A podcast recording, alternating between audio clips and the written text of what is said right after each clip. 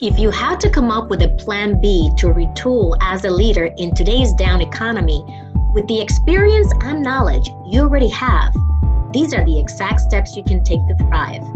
Welcome to the Visionary Leaders Circle podcast. I am your host, Dr. Ginny Baro. Leaders want it all. In this podcast, we talk about it all from how to integrate all of who you are, developing leadership skills and empowering yourself with a growth mindset in your career, relationships, finances, and even your emotional, physical, and spiritual health. Thank you for joining us. In this episode, Dr. Ginny Baro sits down with Johnna Gingerelli, the program manager at Verizon in the Finance Transformation Management Office. Johnna shares her approach to developing leaders and talent during this time, as well as the advice she gives leaders who are looking to create a unique edge. So let's get started. It's really going to be a this wonderful personal conversation, right? Because you have so much experience, Johnna, and you have a very unique perspective. Uh, you've had teams before. You've been in a in a Fortune 20 company uh, for a while now, and so you have seen and heard and experienced different situations that I think will inform all of the answers on the questions that we're going to tackle today.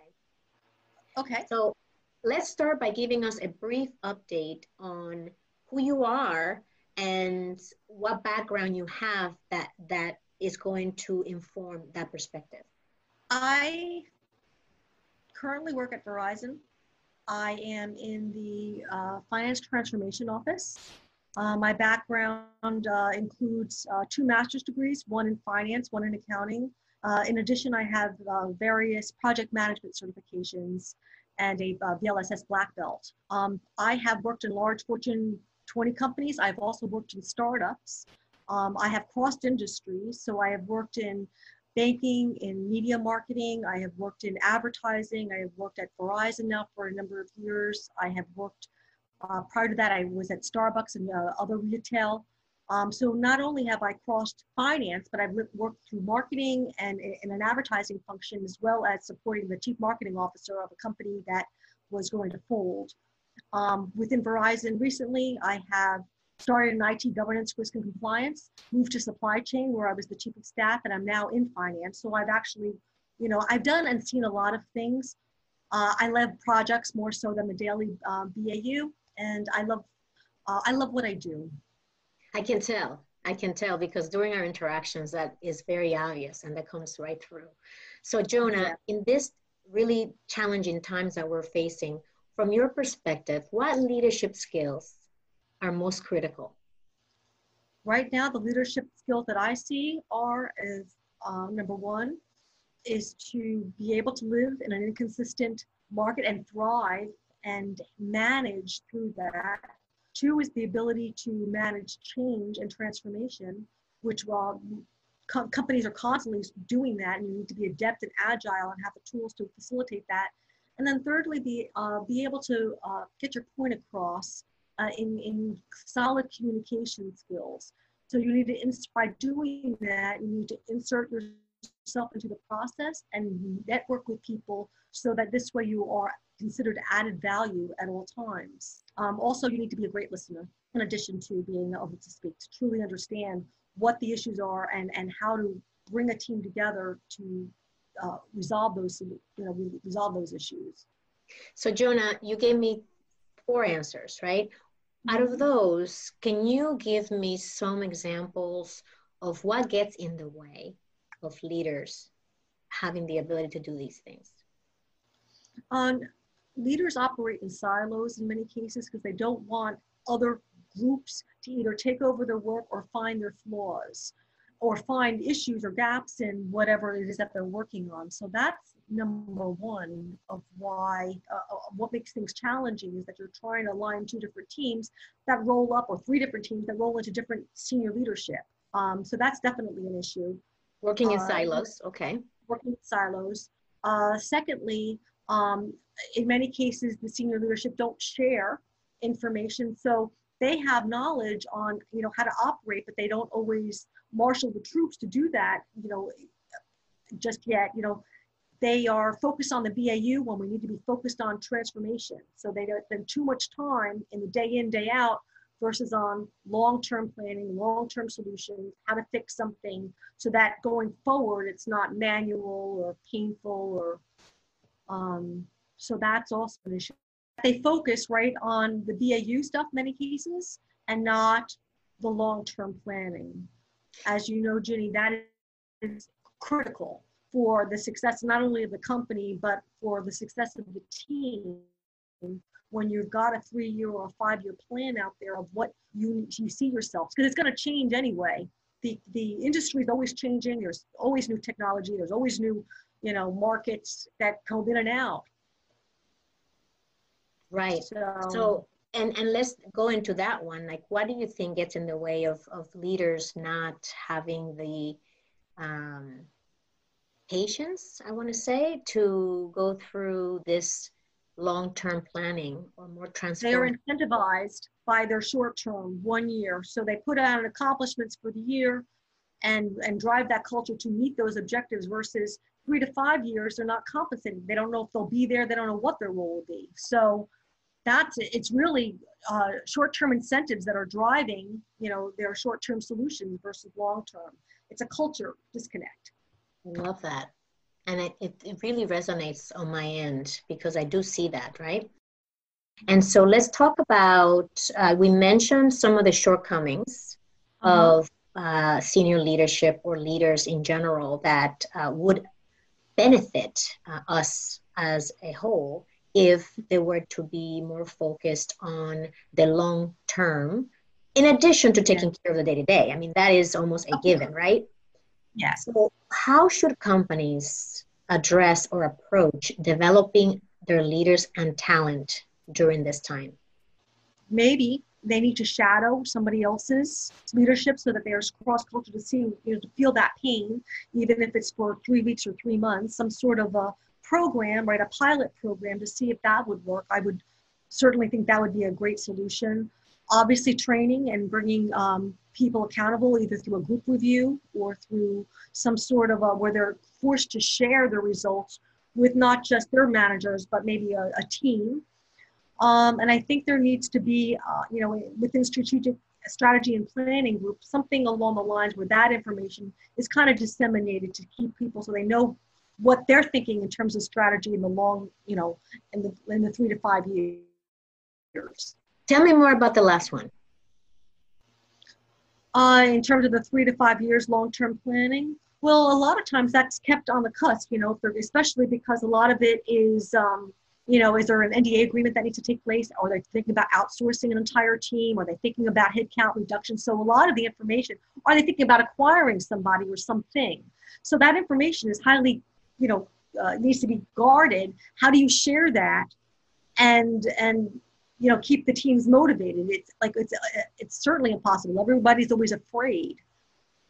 Right. Um, and I know that um, you've been through this in the past, and most of us have been through the reorgs and the downsides and all of that Yeah.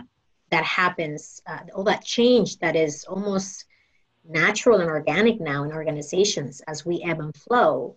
Um, how how do you suggest, having been through this in the past, how how do you suggest that leaders go about doing this in a way that is more humane and more transparent and yet strategic, right? Because I think not a lot of people can handle that. So how do you suggest from your from your experience that leaders address those types of plans that are kind of confidential in some in some way? Well, I, I think like we talked about, you know, so in other words, you bring in another leader temporarily to, you know, maybe attend some staff meetings or maybe, you know, share types of information that they're facing in order to bond so that they come, so that the, the people that be, are being developed have another view of what their work, how it impacts other teams uh, that are across the silo, and they're hearing that directly from a senior leader. Um, so I think that would help. And two is to, you know, continue to, um, you know, establish a bench. You know, it- you know, there's if, if someone needs to move off, you've got people already in the works, kind of learning, you know, the day to days from it. So it's a quicker transition if things change. how do you think people would react when they start seeing other people like kind of you know circling around basically because that's not the culture in many places right right i think it'll be a, at first it'll be a little bit scary but then after you know they're not uh, fearful of either their jobs or their livelihood or people you know finding flaws in their work uh, i think in the long run i think they'll feel more connected to the company and to the culture yeah, and it sounds to me like that would uh, create that transparency that people keep talking about, right? Like, right. Really understanding what's going on versus being kept in the dark. Transparency, standardization, understanding a full end-to-end picture of the work that they're, you know, what they're doing, how it impacts other groups. Like if you drive, the companies really care about, right? They want to drive revenue, they want to cut costs, they want to streamline operations, and then in Verizon, we have certain um, societal things that we like to do, like in terms of um, energy sustainability, in terms of uh, digital inclusion, in terms of social uh, prosperity, things like that. So those are really there's the the drivers of any corporation or any organization is really can be kind of factored into those four buckets, if you will, and uh, that drives their operations, it drives the strategy, and it drives Wall Street if they're public. Yeah, Thank you, Johnna. These are really insightful, um, uh, very insightful information you're sharing with us because it's giving us a whole different perspective from what we've been discussing. And I want to ask you for those leaders that are listening mm-hmm. who are facing all kinds of different challenges, what advice would you give those leaders who are looking to develop and create a unique edge? Uh, I think they should work with empathy and gratitude, right? That they have a team. I think they need to cultivate the team so that they the team always feels included. Every member understands what their role is, and somehow they're connected. And then with that, you know, when you discuss like other long-term changes, you know, let the team know that maybe they need to be trained on certain things, or maybe they need to network with certain people. It would be helpful. A lot of times in the one-to-one standard, you talk about the work itself, but not the people that they need to engage in or um, or that impact they only see that you know of what they're what they're doing on a daily basis they don't see the exposure across the organization and without those relationships and that exposure it's much more difficult to get things done absolutely absolutely now i know you are someone who self develops a lot i just happen to know you so um, from that angle what do you recommend to those leaders that aren't maybe doing it, who are kind of just coasting right now? Make it a priority to develop the team, right? That needs to be right up there along with all the other uh, incentives and accomplishments. And number two is to um, focus on those uh, the good qualities so that these people have opportunities to move and grow. Not, not just thrive in the in the uh, responsibilities they have today, but where can they grow from there? If they grow you grow you know as a as a leader. Meet with the, their people face to face make time for them. And when you make time for them don't it's not just about the work it's about growing networking what classes can you take what meetings should you be at what what processes can you insert yourself in so that you become the face of enterprise planning or whatever it is that you are looking to do people need to identify you with that role always. And then that cultivates a culture, it cultivates the, the, the, the value add, and it cultivates a lot of things in order to get the processes done in a more seamless manner. Yeah, it seems like it's uh, both in a way you're developing yourself by doing that, right, and growing in that way, and then you're growing your team. Yeah, yeah. Excellent. And I guess lastly, don't be afraid of pushback, which everyone, you know, things that you know, teams are not, um, a lot of people are reluctant to change no matter what. This is always the way they've done it, you know, so they need to have a, you know, a, sa- a safe launch pad, like I say, a safe space to uh, be motivated and to want to grow in whatever that new change is. And that safe space is created by us, the leaders. Yeah, exactly. Excellent. Exactly.